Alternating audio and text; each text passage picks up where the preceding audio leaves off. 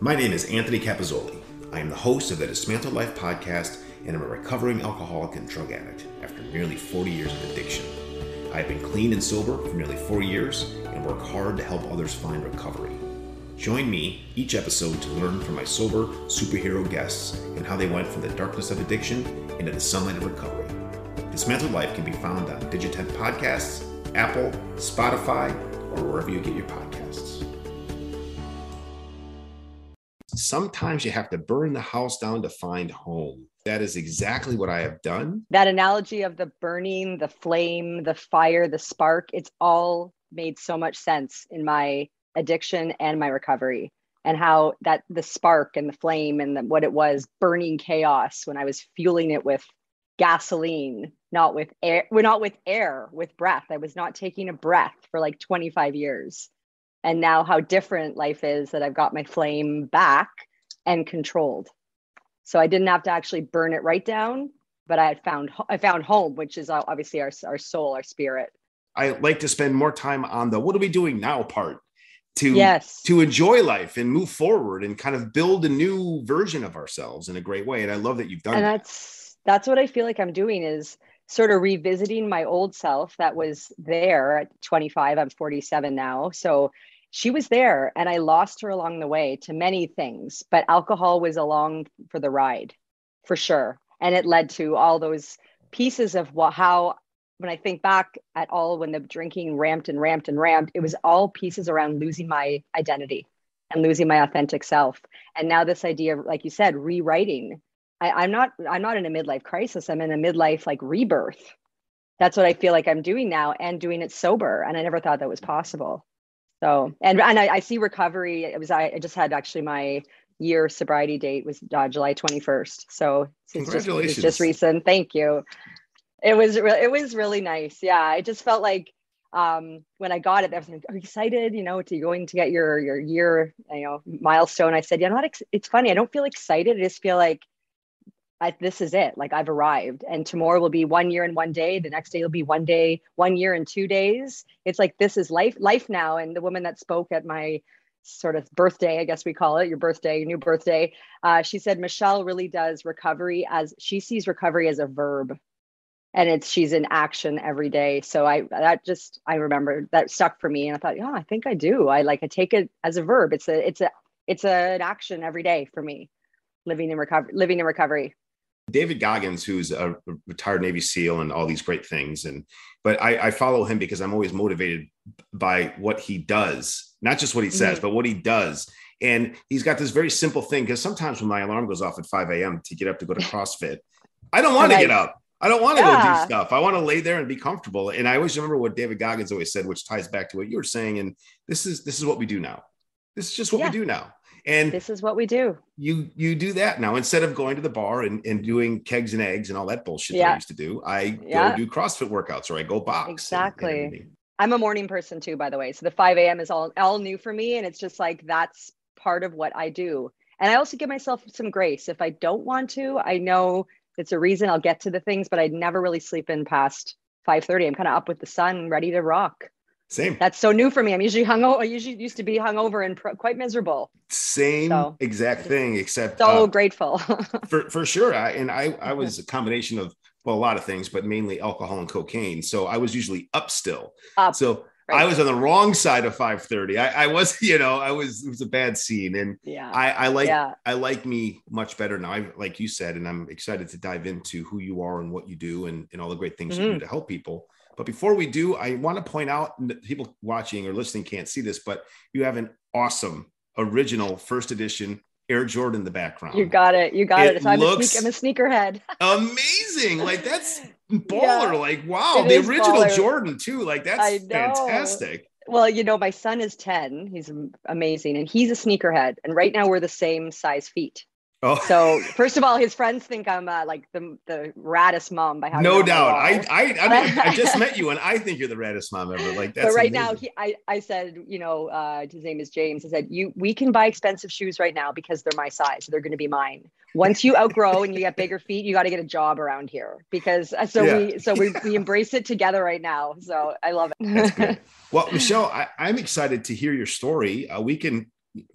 run the narrative however you'd like. I mean, I'm curious to hear, hear mm-hmm. kind of what got you here. And, you know, one thing about my podcast is I don't like to spend a whole lot of time in the gladiator school side of it, how much we did or what we, you know, except yeah. to say, if there's a point to it, like I always share, like I was at, you know, a bottle of vodka or a bottle of whiskey a day to give people hope in that mm-hmm. you can get through it. It, it doesn't yeah. matter how deep you are, you can get through it. So for sure. Um, I'm curious, like, how'd you get here? This is, uh, how did I get here? Yeah. So I think what I, what I think about my story, like from, you know, everyone starts, I was born here, did that. It makes sense, but I feel like I want to share more like, the, like themes. So I look at, I know it's referenced in a lot of like, um, recovery literature, like the awareness, the acceptance, the action. So if I can, that'll help me sort of weave it through. So when, when I think back to the awareness of the drinking, so I think back, I started um, drinking at, very norm, what I would call normally in high school. I took my first drink at about twelve, but it was, you know, the typical mix everything together in a concoction and get a buzz. But guess what? I liked it. I liked the warm feeling. I liked the goofiness, but I didn't obsess about it at all. I was a very normal drinker, I would say, throughout high school. I, I danced competitively. I was on sports teams. I had a social life. I had okay grades until I had to pull my socks up to get into university.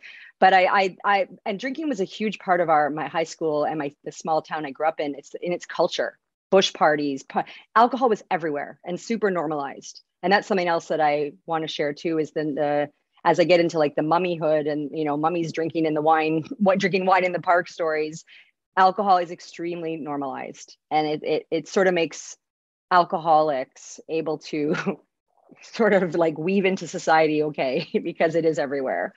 Um, so I had the awareness uh, that I probably in university, there was a binge drinker. I, but again, I, everyone was, at least it seemed like it. I never got out of hand. I never got blackout drunk. I never fell. I wasn't sloppy, held my grades together, super active in school. So I think it was okay, but it was still heavy drinking. It was still not normal drinking looking back now. So having that awareness. Um, at age twenty-five, I worked on a cruise ship for a year. So I spent a year abroad dancing in the shows on a cruise ship. And really, yeah, it was a great, great gig. And I bring that up only because it's not like, oh, remember when I used to be a dancer on a cruise ship.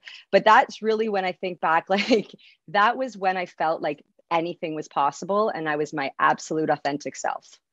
And I was drink, and it, alcohol was part of it. We drank a ton as crew on the ship, and it we were in Mexico for basically a year, so there was a lot of yeah, a lot of that, pretty a lot of easy access and tequila. And, yeah. yeah, for sure. Um, Ports of call. Ports of call were all, we never worked when we were, we were at sea. Uh, we never, sorry, we worked when we were only at sea. So in the ports of call, we were always off. So we were basically on a cruise for a year. Oh my gosh. Pretty, pretty amazing. Yeah. So alcohol was there. It was always there. Um, and then getting into sort of life, like adulting, like coming back off that cruise ship, not really knowing what I wanted to do, getting into relationships that didn't sort of serve me and deep down knowing that it was wrong. Like knew, knew, knowing that I wasn't being true to myself, that's when I would drink more. So unhappy relationships, I would, that's when the drinking alone started. Mm. And I remember my girlfriend th- saying like, are you drinking wine alone? We were having a phone call and she thought that was weird. I was in my late twenties and I normalized it because I, oh, he's away traveling. I'm, I, you know, I'm bored. I was drinking out of boredom probably too. Yeah. But alcohol was always there as for sure as an escape, like an escape to numb out what the unhappiness of me making a bad choice.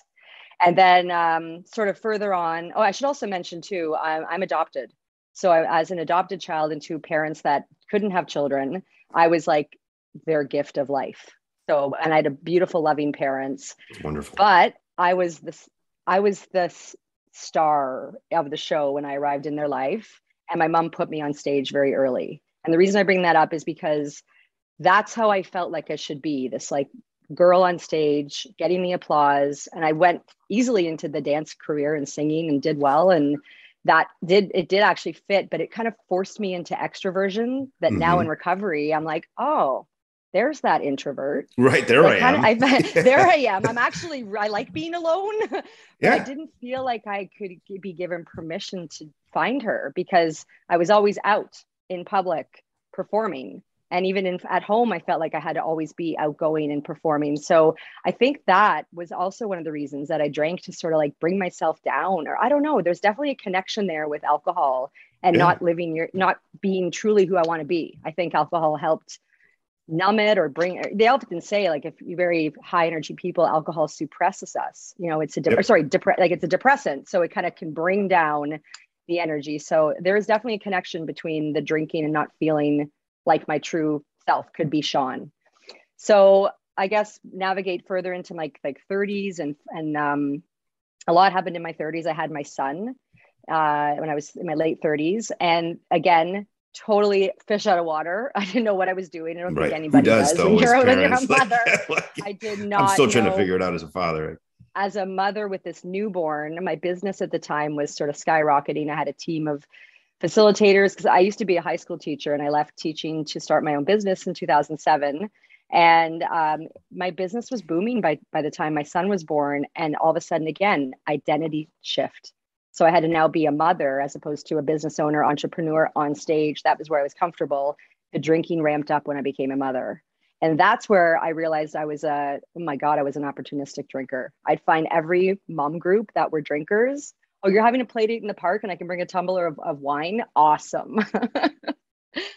You know, you're going to have a play date at your house with our babies. Oh, you're going to serve wine and snacks. Awesome. I was obsessed with the idea of alcohol being somewhere. I realized that too.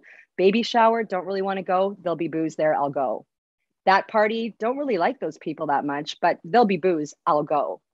So it kind of just, it let me tolerate things. It was, uh, it was definitely not healthy, a healthy relationship um, with it. Um, fast forward after I had my son, uh, I had some hip pain in both hips, and fast forward, I had double hip replacement surgery in twenty eighteen.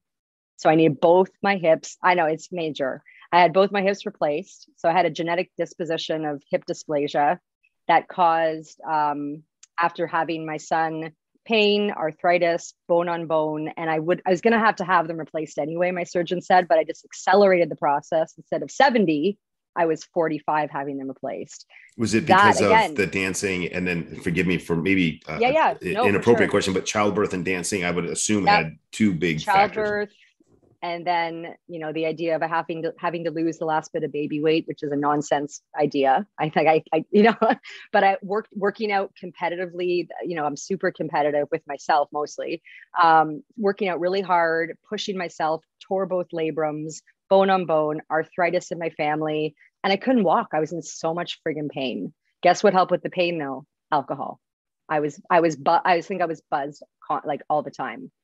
To, to Advil and, and, and wine. Um, so I kind of got aware at that point too, I'm drinking a lot to, to deal with this pain. Um, and then having, and then the recovery, having them both replaced, and then dealing with the, the boredom of recovery, literally in my lazy boy with my ice machines and compressing machines, bored. What helped? Alcohol. So I was using it for really, really coping. It was my coping and my escaping from my identity, again, that connection to like the awareness that my identity was taken. I'm now this woman with these two hips. I have limitations. So it, all these things, this awareness along my life, like relationships, the childbirth, the being a mother, and the hips, my identity was taking. That's when the drinking spiked hard, um, and and then COVID hits. We how many stories? Do you, how many stories do you know, Anthony, about a COVID lot? The the reason for the tip. That's when the tip. It was gonna, I don't know where I'd be without COVID. I don't know where my drinking would be. Um, I don't know what I would, I may have still been cruising along as a functional alcoholic. I don't know, to be honest, but I'm, I'm thankful it happened because it had to give me a real big wake up call. Yeah. It was a breaking so, point for lots of guests that I've had, and uh, uh, a lot of relapse moments for many, many people because sure. they were trapped alone. And, and I say that literally they, they, they couldn't go to groups. They couldn't meet with their right. routines and whatever their pro- it, it, a lot of people. And I hear both the good and the bad side of it. So I'm, I'm interested to hear that it, and it, it sounds like you're about to say that it, it was a positive thing in your life in that regard. Positive now that it happened, but at the, in the heat of it, it was, it took me down. Like it ran, cause everything, uh, the identity, the boredom, the isolation, the spotlight, and I was married at the time until COVID, and then the spotlight on the marriage not being, uh, you know, not working for both of us. So, you know, March of twenty nineteen or twenty twenty hits, we're shutting down. At that point, Anthony, my hips were healed. I was sort of ro- getting tons of bookings. twenty twenty was booked for me, doing corporate keynotes, wellness presentations. I was excited, but I was still drinking. Like I, and the funny thing is, I got kind of sober curious in about twenty twelve. I remember journaling at a, a, a retreat about what my life would look like without alcohol, because we had did this like um, a, a perfect day or vi- a perfect day meditation where we have to look at ourselves and well, everything from when your eyes open, what do you see? What do you smell? What do you hear? Where are you? Walk to the mirror. What do you see? And I vividly remember thinking, she's not drinking. That would be my perfect day. I'd be more vibrant. My skin would be, all the things we know are better in recovery without all, all the substances. So I had that sober curious moment back then. Um, so even though I say things were rocking in twenty twenty before COVID, I was still drinking too much, and I knew it and didn't know how I was going to stop, because I didn't, I couldn't picture my life without it. It just, it, it was woven into like everything I did, social, everything my partner and I did to connect. Not everything, but we connected on with through alcohol a lot.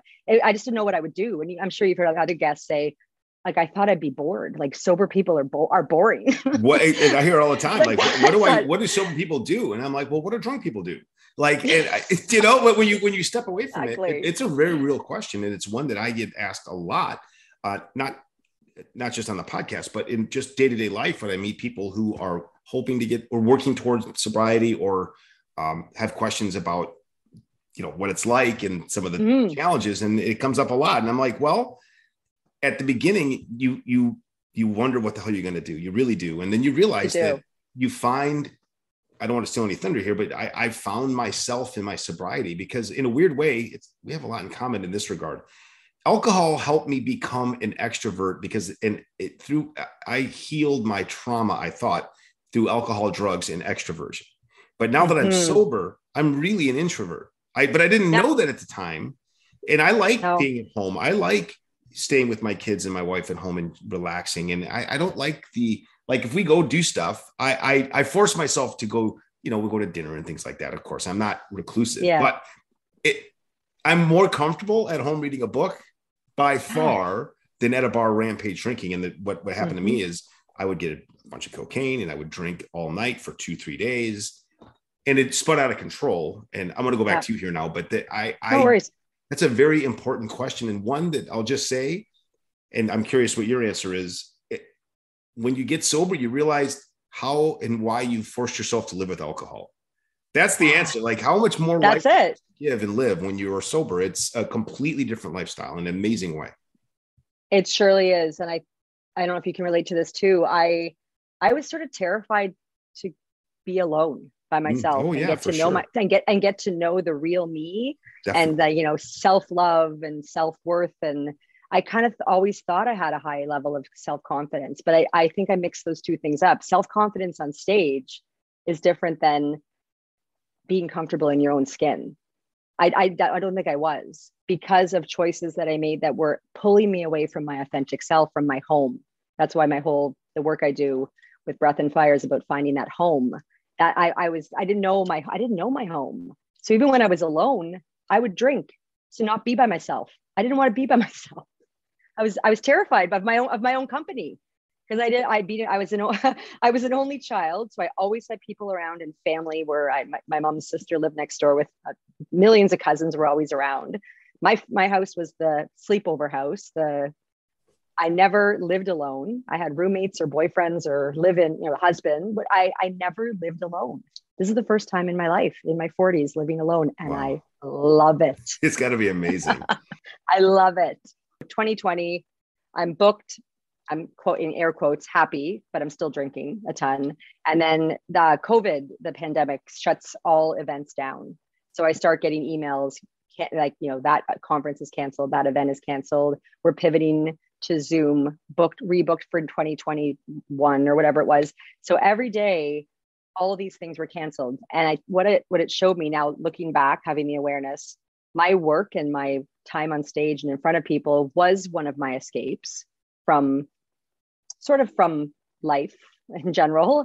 But my other escape was alcohol. So when that work was taken away during COVID, I leaned heavy into the alcohol.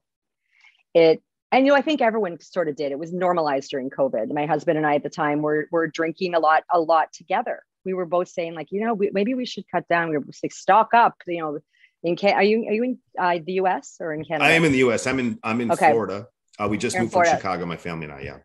Nice. So I'm in Canada, in Toronto. So we have the L C B O. It's our like, you know, governed, uh, government uh, controlled liquor board. And, mm-hmm. you know, they were, they remained open as an essential service. And it was all this, and it was joking, like stock up. You don't know when they're going to potentially close. So buying cases of wine, like it was, I was like, this is perfect for me. I'm in like, but again, I, I'll get to this later. Like I was not an alcoholic. I did not even want to utter those words. I was just a fun, big, I was a heavy drinker. Right. This is what who I could do, handle, yeah. who could handle my booze. You yeah. know, and also when people like, I took it as like a badge of honor. Michelle, you can really handle your booze. I was like, hell yeah, I can. Exactly. I, I, that, but I'm like, no, because I'm an alcoholic. That's why. I can right. I've been drinking all day. You just don't know that. You yeah. just don't know. I had five pre-drinks before the pre-drink party. Like right. literally, seriously. Oh, yeah. Um, so at that point, leaning heavily into alcohol, we decide together that we're both going to, we, meaning me not being an active participant in this, but we should stop drinking July twenty twenty. And I'm terrified because number one, I don't want to. And number two, I don't know how. Yeah. I don't know what my life would look like if we took alcohol away from COVID lockdown. So that's when Anthony, that's when we said, that's when I feel like I, I, I entered that active addiction mindset for, for about five months. I'll get to what happened after five months where I was, I had to, I had to get it. I had to sneak it. I had to lie. I had to hide it. Like behaviors that I would see in a movie and go, how do, like, what is wrong with that woman hiding her wine in the mailbox or something? I was doing all of it and aware of it, but I didn't know how to stop. It's terrifying. Um, at that time too, my girlfriends who I have an amazing supportive group of friends were also all worried about me. And they were sort of doing a backdoor intervention with my husband at the time. And I thought, God, if they do an intervention, I'm going to lose it. But I kind of wanted them to, because I really found I didn't know what else to do. I was kind of like having the surrender, like the baby white flag, but I was still really scared what that would look like. So November, so it got worse and worse and worse, more sneaking, hiding, lying. You know, I'm doing an, an inpatient program or sorry, an outpatient program with our hospital here. And it was on Zoom and I would go for walks to be on my calls, to go and drink on the calls in an outpatient program. Like that's how sick my brain was, the obsession to have to have it. So the compulsion, you know, it's cunning, baffling, powerful. It's, it, it took me over. I was powerless over alcohol and it happened fast and it took me down. I didn't know what to do. So a vivid sort of moment, um, walking along the lakeshore here in Toronto with a very dear friend who cared so much about me that she had to be so brutally honest that she didn't care if our friendship was going to be ruined by this. Uh, but she knew deep down it wasn't. Um, said like, she's, she's crying. I'm crying. I think I was drinking that day too. She said, please just surrender, go to the treatment center, go away from your life for thirty days, get away and just be away from your substance and just go. And it's something Something resonated. So within six days, I was at a treatment center uh, oh, here in Canada. That's oh, a great friend. I get, I get, I get chills. Uh, yeah, she is an amazing friend. Still obviously is, um, has been there. But she said, you should be willing to lose our friendship. If I hated her and it was going to break, she's, she she couldn't live with herself if she didn't have that moment with me. I love this. So, That's yeah. amazing. And I felt like, who am I? I'm like, you know, and that's, this is the ego that the dismantling of the ego is my big, has been my biggest work in the last oh, yeah. year, and, year and a half. um, but my ego is like, oh, uh, you know, a, a, a young mom that's on stage and has like this reputation doesn't belong at a treatment center. Like, who am I? Like, I just had it. I was all full of myself. And then I got there and just felt so humbled. Like the people that I, the people that I met and the realization that I had a drinking problem, still not an alcoholic in my mind. I still was just, oh, I have a drinking problem, so I'll quit. Defining an alcoholic, most people immediately picture someone from the movies, like you even mentioned. And I say this with all due respect.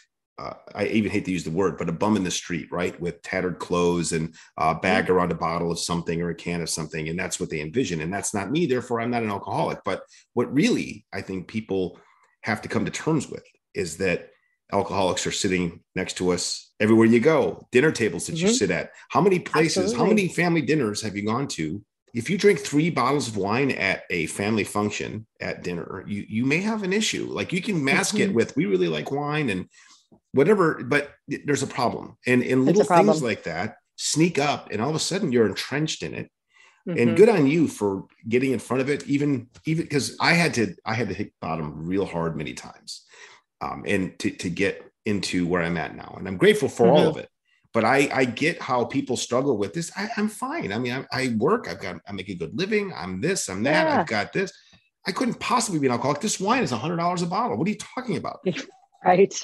All of a sudden yeah. you realize that maybe the definition needs to be reworked a bit to fit into, it's very bit. Personal definition, you know? It is. And I know it's such a, it is, you know, it's a common term. I, there is definitely stigma, like you mentioned, around it. I, I like to often equate, you know, the, the homeless man in the park with his paper bag is sitting beside me with a coffee cup with wine in it. Yep. What's the difference? Exactly. I'm, it's still eleven a.m. and I'm drinking and, it, and trying to hide and, it. And, ju- and, hide, and hiding it for sure. Yeah, I'm hiding it and absolutely. justifying that it's, that it's okay because that's happened and that's happened and this will take the edge off. Like I, now in recovery, I live in the edge. I like the edge. The edge Definitely. Is like life. That's the life part. That's everything. It is everything. It's, like, it's wonderful. Well, I always say like I drank to, as many of you, you can relate. Um, I don't want to be make a we statement, but me personally, I drank to like not feel my feelings. I didn't get really taught how to express myself as a kid. We weren't, I, no one really cried. Like my dad, I had a sudden heart attack fifteen years ago. And I look back on that and my, my mom didn't cry. I didn't see her cry. It's crazy. So then that shows me we don't cry. So then the, the I didn't, so anytime I felt uncomfortable and wanted to get out of my skin and, and I would drink. However, Anthony, I would also drink to when I was happy. I would reward myself oh, with alcohol. Sure. You know, I just finished this great gig, hotel yeah. lobby bar, five martinis. I Let's deserve it. So there was always, always like happy, sad, you know, surprised, disgusted. Al- alcohol fit all of them, but they Everything. Were all sort of. Now I just process them and sit in them. No, I don't sit in them. I, I know I can recognize them and move through them, and that's life. I think I was just masking my my feelings and not wanting to be by myself, and now I'm super ha- ha- super content doing all of that. Um, yeah. So I'm at treatment, the treatment center. And while I'm there, they expose us to twelve step programs. And my ego is having a real hard time with this because my ego is like, no, first of all, I'm not an alcoholic. And secondly, I'm going to do my own version of this because that's what I do. That, that, that I think, no, I don't, I'm, those are what, that's what the other people do. At the others, I, yeah. I look, I, even though it's cured millions of people right. globally, this couldn't possibly be for me. I'm above this. Yeah, I'm above it. So, um, my plan coming out of, out of treatment, I figured I see the treat the thirty day treatment as like uh, someone asked me just today on our walk. It was number one, a, a time away from home, my time away from my life. It was I was alone for the first time in a in a room. We had single rooms at this beautiful facility I went to. Um, It was a month of discovery of my addiction and learning a ton. And it was like a detox and away from my sub. It was away, a month away from my substance. I had no access to alcohol. It was totally had to happen. And then I got out and um, that's when my marriage also came to a head where I realized I needed to be on my own to continue my recovery path. And it, that's that's not what this podcast is about, but that's that's another thing. But it is all for the better now. It's an amicable uh, separation and divorce with, and it's it's been a part of the journey. Let's say that. So I get back and I'm doing my own version of of recovery, which I look back was just sobriety. I just was not drinking. So I was I was doing a great morning routine. I was talking to a couple other alcoholics or other people in recovery, but I was only sharing when things were going well. Like, hey, just hit three months or, um, you know, uh, had a great day today. I wasn't sharing, man, I was thinking about a drink today because I didn't want anybody to think I wasn't do wasn't rocking it because like that Michelle rocks it. Michelle is like, that's what my, and then my, my, um, my good friend in recovery is like, you were pulling Captain Recovery. You had the cat, the cape and everything.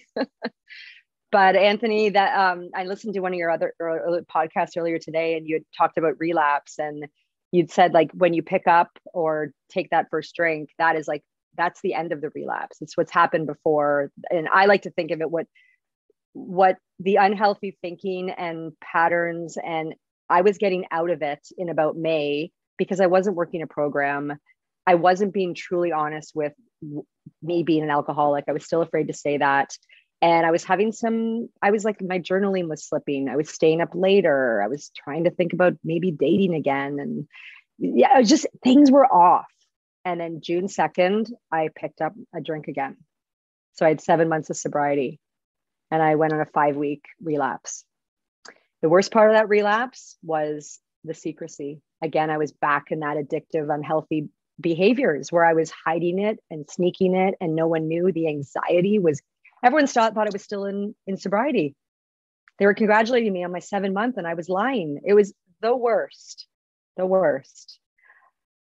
Uh, yeah. So I took myself back to the treatment center, but I, I took myself there. I, I, I kind of waved my little white flag and went back for a smaller stint. And then while there, surrendered to the fact that I was an alcoholic. I remember being in circle one time saying, I think I'm an alcoholic. And I started crying. and, I, and they were like, yay, she's finally given in. You tell people like you, you're right where you need to be. Like there's no, you can't fake this. You can't rush it. You can't slow it down. It It's the, the pace is the pace and it's unique to everyone. The one thing that I can feel when I'm starting to slip mentally, emotionally, whatever it might be, I, I'm a, I'm a, a, in a good way, a slave to my routine, you know, but I'm okay if something changes because it's life, right? If something happens, but I, I know if it's life changing it, or if I'm changing it to make it, give myself excuses or bullshit to make it okay to do something that I know I shouldn't do, that I can't do because I'll die. That's why I am so unforgiving with myself. People are like, why do you work out seven days a week? I'm like, because if I, if I don't get up and make my bed, after I get home, I get up, I get cleaned up, I go do my workout, I come back, and my wife is up taking care of the kids and stuff. She let, I go work out at six to seven. And when I get home, I make the bed. If I don't do those two things, I know this is crazy, but I, I have a bad day. And it leads me to bad thoughts, but leads me mm-hmm. to bad emotions, to bad responses. And then I start identifying with my triggers. This is all bullshit.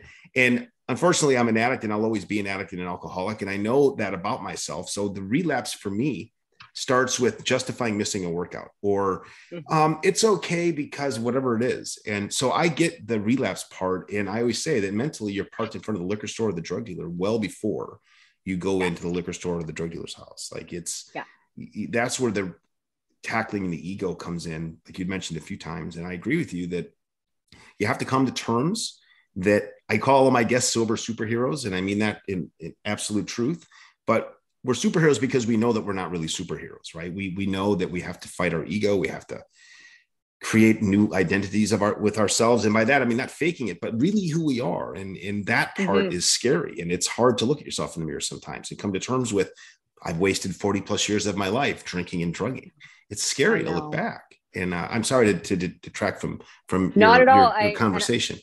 But I get you about the morning routine thing. If I, I need to move my body and meditate in the morning. And I'll, th- during that month, that month where I picked up on June second, the month of May, I was slipping that stuff. And it was then when my body, my energy's not moved, like, you know, I'm a, I'm a yoga teacher, dance teacher, fitness person, my whole life. If I don't have that feeling, it leads to unhealthy thinking. It leads to weird food choices. It leads to, and then I, it's self-deprecating it, and that leads to, but it starts with that missing something in the morning.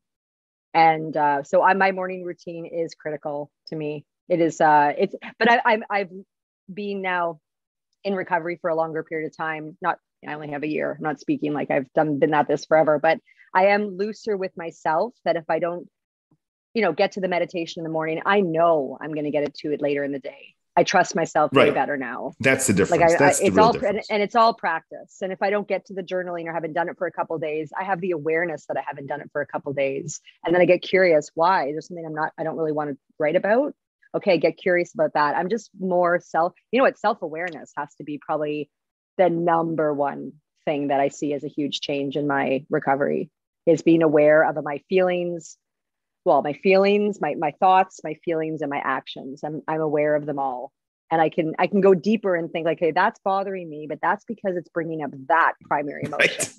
You can you spend know, some time not. in clarity and get there, and that, and that and that's the part yeah. living in your truth.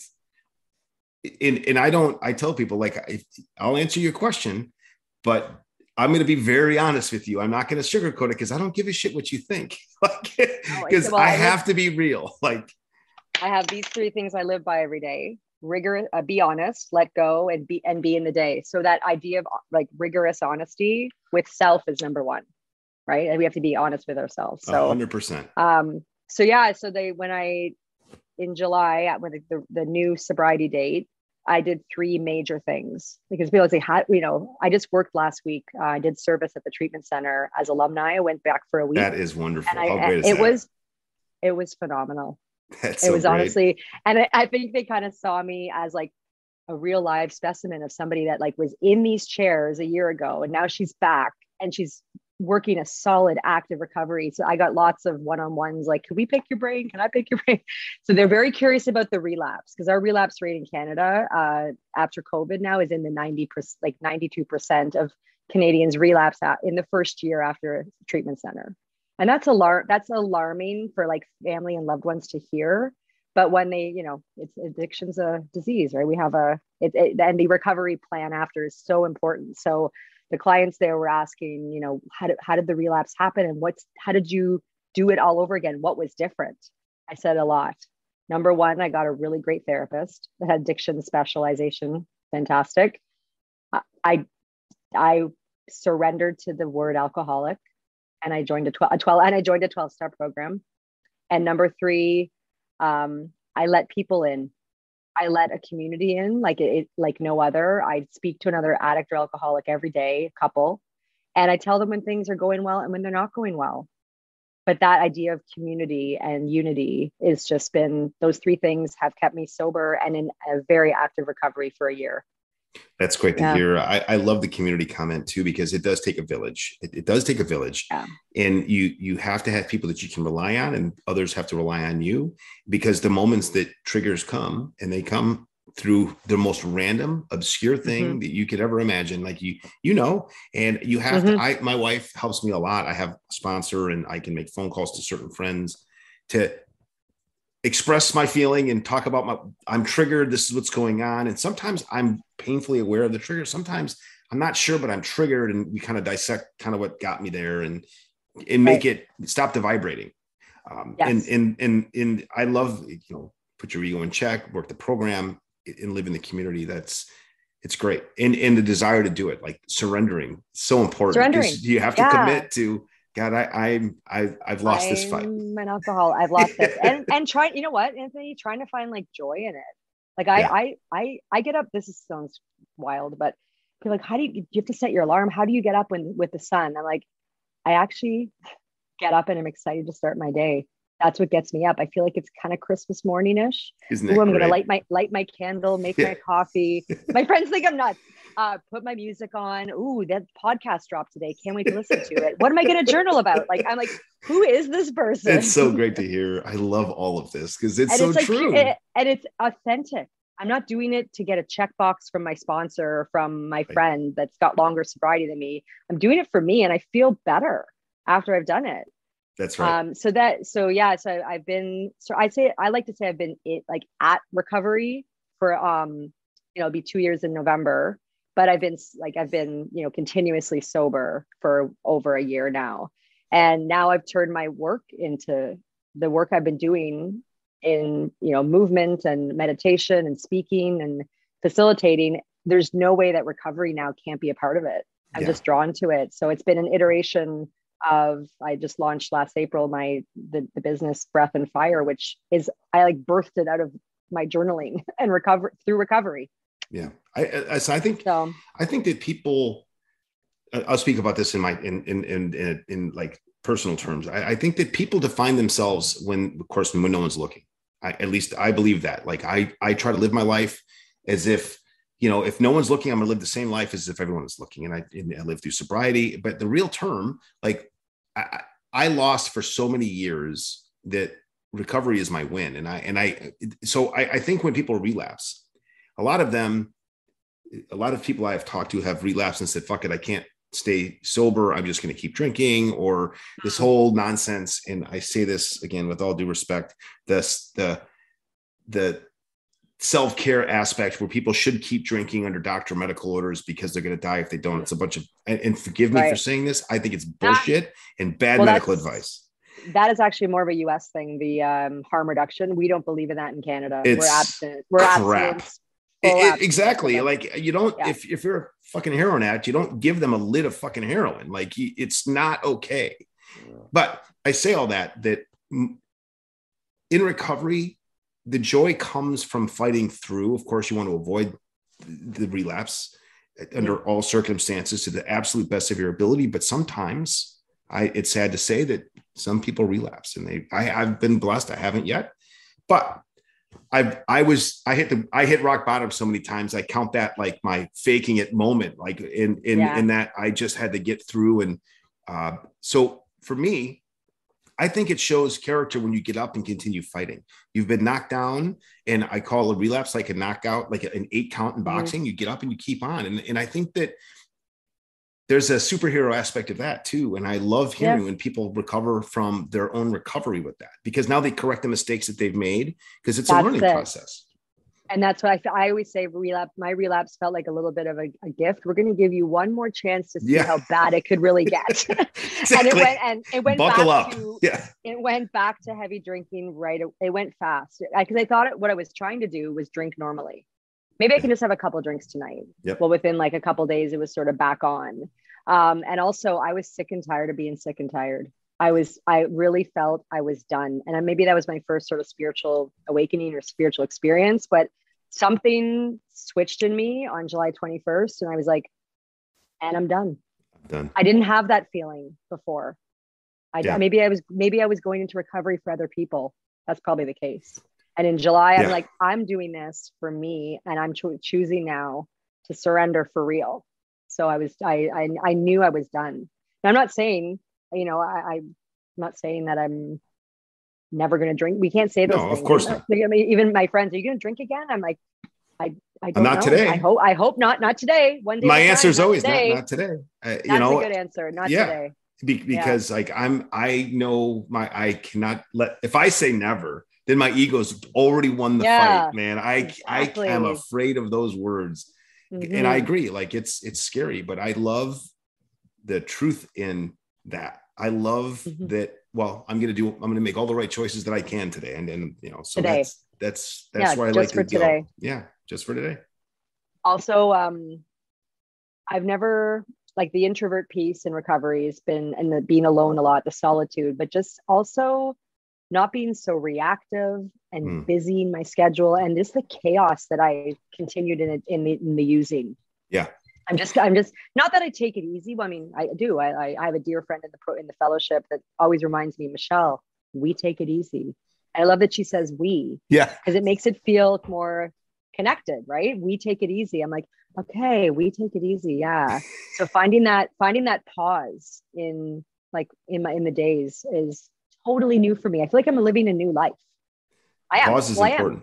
Yeah. My sponsor always says, if you're, because I, my part of, I was very impulsive and compulsive, where I would overreact emotionally to every situation. I challenged everything. I hated authority. And that goes back to not only my drugs and alcohol, but my trauma and, and other issues that I've learned and uncovered.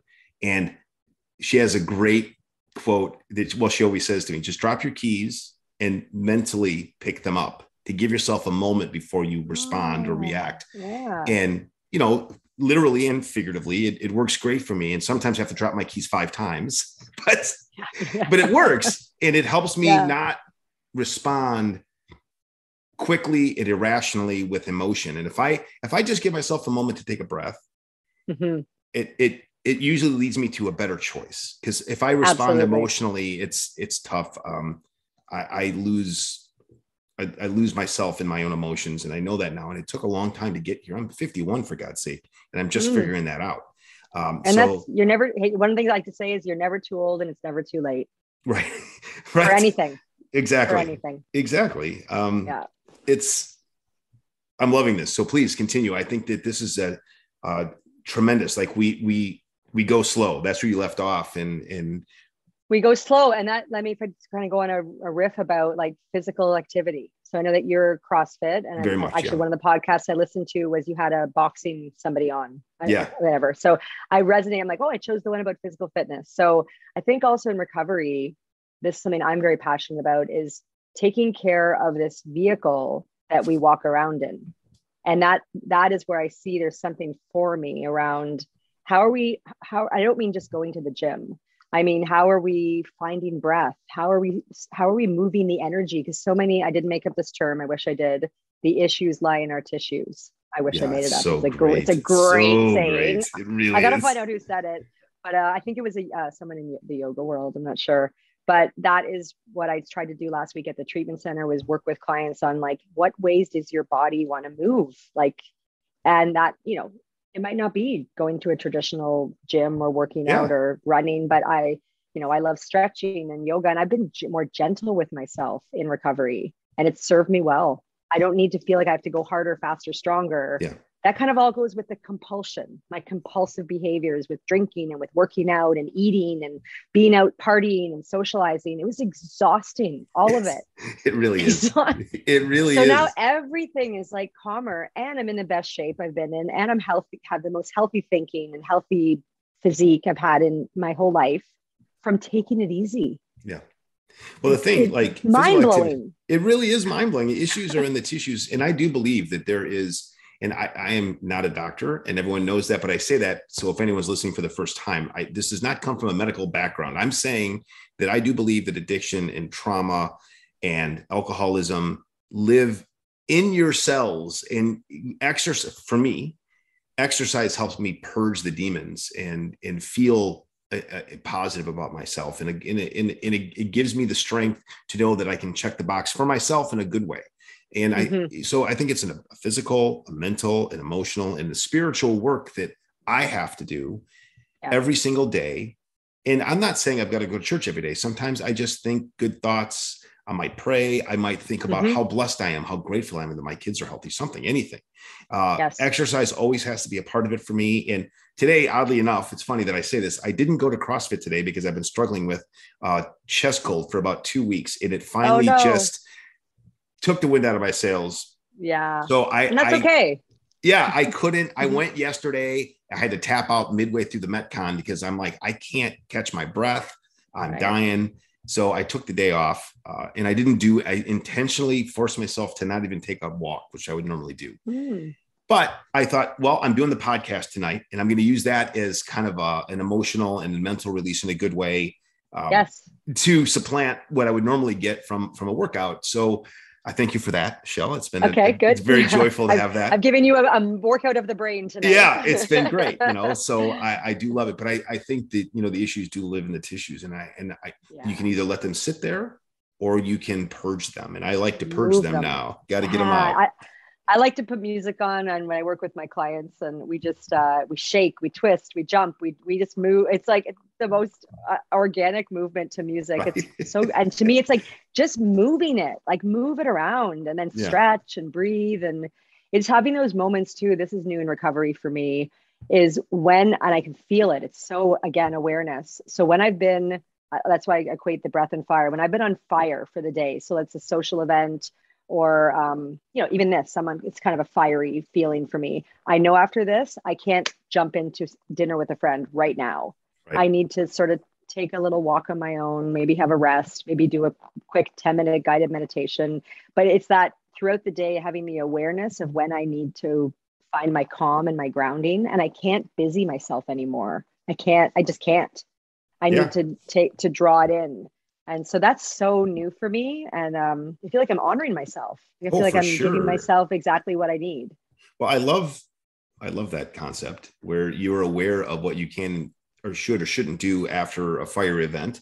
Um, mm-hmm. it, but I love what you're doing with Breath and Fire. I, you know, I haven't worked with you. I haven't had any one-on-ones, but I've read through your website, and I, I yeah. have to say, I, I love the concept. I'd love to talk about that, or maybe have us, you know, end our wonderful discussion on what you're doing today, because sure. I love that you're living your recovery out loud. in a, in a positive, I, I wonderful way. Like, this is my favorite part of the podcast. I love hearing about what people are doing in the sunshine of their recovery. And this is a mm. perfect fit. And I knew, I felt very uh, akin to you already with, with your active background and, and your, your, your training and your, your fitness background. And, and I, I was nothing anywhere near fitness my entire drinking and drugging career. I was the opposite. Right. I smoked two bags oh, a day. Oh, wow. All of that. Okay. And in recovery, I've, I've flipped the script in a wonderful way. So I'm always excited to Beautiful. hear what people are doing in the sunshine of their recovery. And, and I just, this is what you are doing is great. And that quote, like I said, was when you reached out, I'm like, this is a perfect fit for the show. So yeah. this is great. Sometimes you have to burn the house down to find home. Yeah. That's it. And so so good. what I do, what, what Breath and Fire does is, um, take those two pull, like, you know, take the fire, which is our passion or how we get fed, igniting, and the breath is our calm, grounding. And so it's finding that balance in life. And also with that, finding, uh, finding our way back home. And it, so it wouldn't have been possible to create it without being in recovery and, and experiencing it myself. So what I do is offer small group coaching sessions called Homecoming, where I have, you know, a group of, they're all women right now, but it's open to men. Yeah. And we, uh, we do, we meet online on Zoom for, it's a three week intensive. So we meet Monday through Friday for a little half hour intentional movement and breath work with me. And then every day they get a journal prompt or a personal development activity and a guided meditation and a one-on-one call with me. In those three weeks, it's just to start to identify small little cracks that might need, they need to get curious about in their life. Yeah. And it's just, it's just all about awareness. And I kind of want them to create a morning routine. That's what I'm doing. That's why we get up early and do it together. Yeah. Um, I then, I do a lot of speaking engagements and wellness activations for large um, organizations. I just did one this morning for our, one of our big grocery chains here. And I had fifteen minutes with them. We found our breath and we ignited our fire. They're all corporate types and uh, it was well received. Now, right. if I have a longer time on stage, I will weave in my personal story of alcoholism and recovery. Yeah. And make it, but making it a learning strategy and why I found my breath and found my fire and how they complement each other all day. And people lose one or the other. They don't know. They're either like on a pilot light or they're a raging inferno. Yeah. It's about that controlled blaze that we want to want to find. And oftentimes we can't get that unless we know who we are. And yeah. we lose ourselves along the way to like jobs or parenting or, you know, obviously, also too, I forgot one part, Anthony, I left out of my story. My mother was diagnosed with dementia during COVID. She's eighty-eight. Oh my gosh. I'm an, I'm an only child. So I always miss that one. That was extremely traumatic for me to I get her into uh, a, a nursing home. So I drank on that a lot. That was a big, yeah. I just thought of that. So do you, like, I was that Samish generation. I've got the, I'm an only child, got the eighty-eight year old mother with dementia and, and she's in great, great care now. But, and then the ten year old son. So it was hard juggling yeah. that That's with everything. Real so tough. I, I, listen, I love, I, I like how you actively help. First of all, I, I love the concept of helping people find a morning routine. I, I do believe that mm. success comes not from motivation, but from dedication. You have to be dedicated to your success. And it doesn't have to be big, flashy movements. It could be something Mm-mm. as simple as making the bed, uh, going on a walk, doing a, yeah. in my case, CrossFit or boxing workout, taking a bike ride, who cares? Just do cares? something, read a book, something have a for coffee. you. Absolutely. Yeah, have a coffee, light a candle. I think someone said, uh, I met somebody a couple of weeks ago and he said, you, you're a morning person. Eh? What time do you get up? And I said, five thirty. He goes, you own the day that early, don't you? I said, yeah, I do. Yeah, I love that. Absolutely and it amazing. Gives me quiet time before my son gets up. So I have it for me. I'm a much better mother when he comes out of the bed, for bedroom. Sure. There's mommy quiet with a candle lit, having coffee. Good morning. Not reading a book. Rag- not exactly. raging hungover mommy. That's like yelling about lunches and you're going to be late. Like I'm a different mother. Yeah. And that's the impact. That's and, everything. You know, it's, it's everything. So I love when people also say, oh, you get up so early. Um, oh, I don't, I don't, or, or they want to know how I fit so many things in my recovery in the day. And they're like, I don't have time for all that. I said, have you thought about getting up earlier? Like we all can do it. It's a sure. choice. Yeah, absolutely. You know, it's a total choice to get up earlier. And then, and I like to also say to, to other, um, you know, people that are struggling or, or curious, how much time did you spend on your addiction? Right. Finding it, buying it, using, recovering. You, you have yeah. lots of hours back in your life. For sure. I mean, if you think about like, I would spend all day and all night drinking. Now that I don't have that, I have the entire day to accomplish. I find myself with like gaps of the day that I can just take a breath and do nothing if I want to.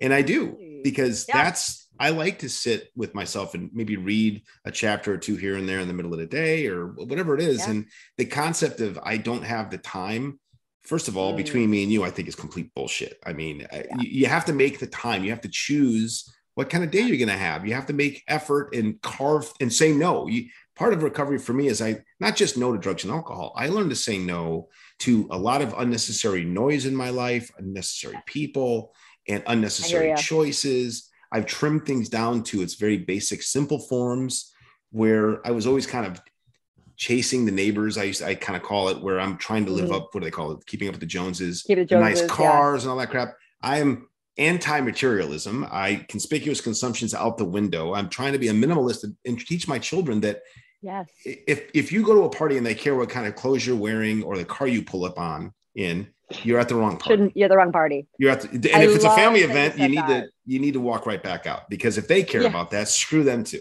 You know, because I love that you said that though, Anthony. The simplicity, right? The sim. I remember reading in a in a uh, sobriety literature, some uh, like a biography, that she just she wanted a simple little life, and I read that and thought, oh, I don't want that. This is pre pre stopping drinking, pre pre twenty twenty. Who wants a simple little life? I want like a big, colorful life for grandiosity and, and be a player in the game. Right. I want none of that anymore. None. I want a simple little life. Yes. I, I want really do. Completely unnoticed. I really I do. I like to keep it calm. I, my favorite part of the day, like, is when my kids do get up and I'm home from the workout and, and they wake up and like you, I'm in a better place. My cup is mm-hmm. empty and ready to receive them in a good way. And put yeah. forth positive energy. I, that to me is a perfect, joyful day. And then I get help them off to camp or school and yeah. live a simple, simple day. It's it's perfect with my wife. It, it works out great. And That's awesome. well, I maybe just as a wrap, if you don't mind, yeah. I'm if you could tell people where to find you, because I think yeah. you can help so many wonderful people. I, I'd be ashamed not sure. to have you talk about how people can get in touch. I would love that. And I, even though I speak about recovery and I'm in recovery, the work I do is for anybody.